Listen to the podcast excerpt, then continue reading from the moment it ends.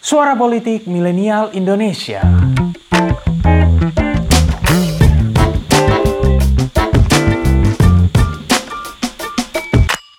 This effort to bring local officials, national officials, and security forces, especially the military, on board are very clearly there. And we've seen efforts by Hizb ut-Tahrir to influence people at a cabinet level Ini adalah petikan pernyataan peneliti dan pakar terorisme Sidney Jones dalam salah satu kesempatannya mengomentari pelarangan Hizbut Tahrir Indonesia atau HTI pada 2017 lalu.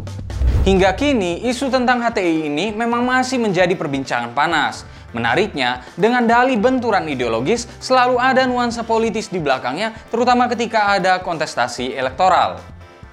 Sementara pihak-pihak lain menyoroti pembubaran HTI yang disebut bertentangan dengan demokrasi yang seharusnya memberi ruang pada kebebasan berekspresi dan berorganisasi. Lalu seperti apa sejarah organisasi yang telah bercokol di Indonesia sejak tahun 1980-an ini harus dimaknai?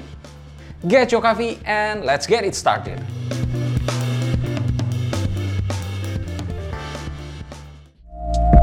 Sejarah HTI memang tidak bisa dilepaskan dari Hizbut Tahrir yang didirikan pada 1953 oleh Taqiyuddin An-Nabani, seorang ulama alumni Al-Azhar Mesir dan pernah menjadi hakim di Mahkamah Syariah di Palestina.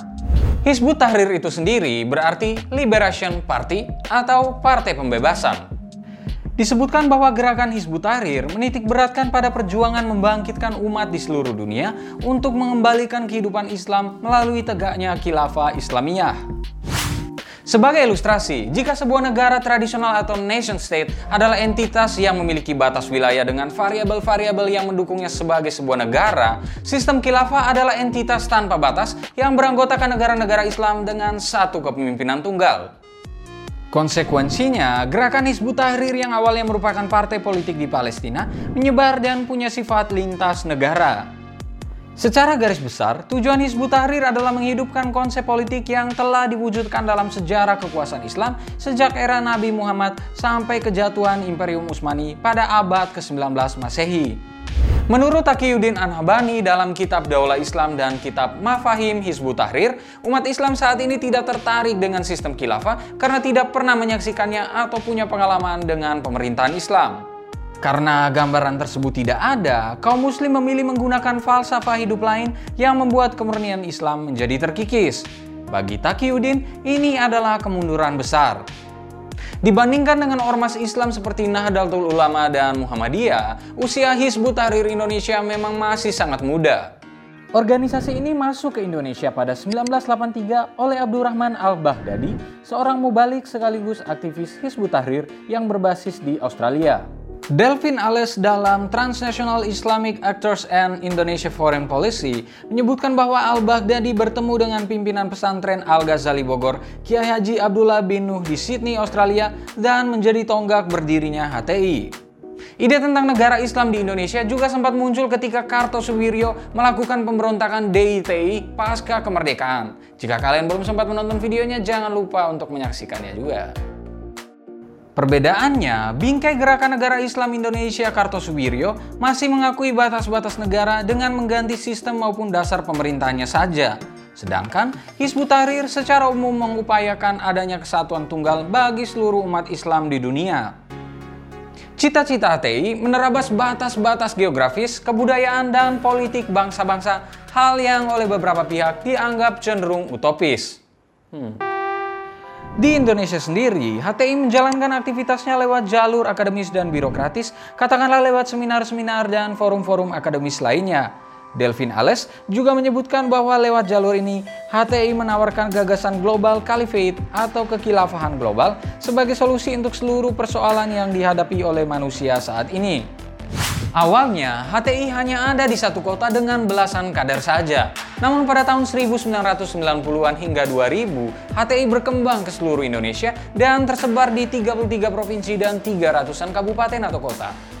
Delvin Ales menyebutkan ada sekitar 5.000 masjid yang ketika bukunya diterbitkan pada 2015 telah menjadi tempat HTI menyebarkan pemikiran-pemikirannya di seluruh Indonesia.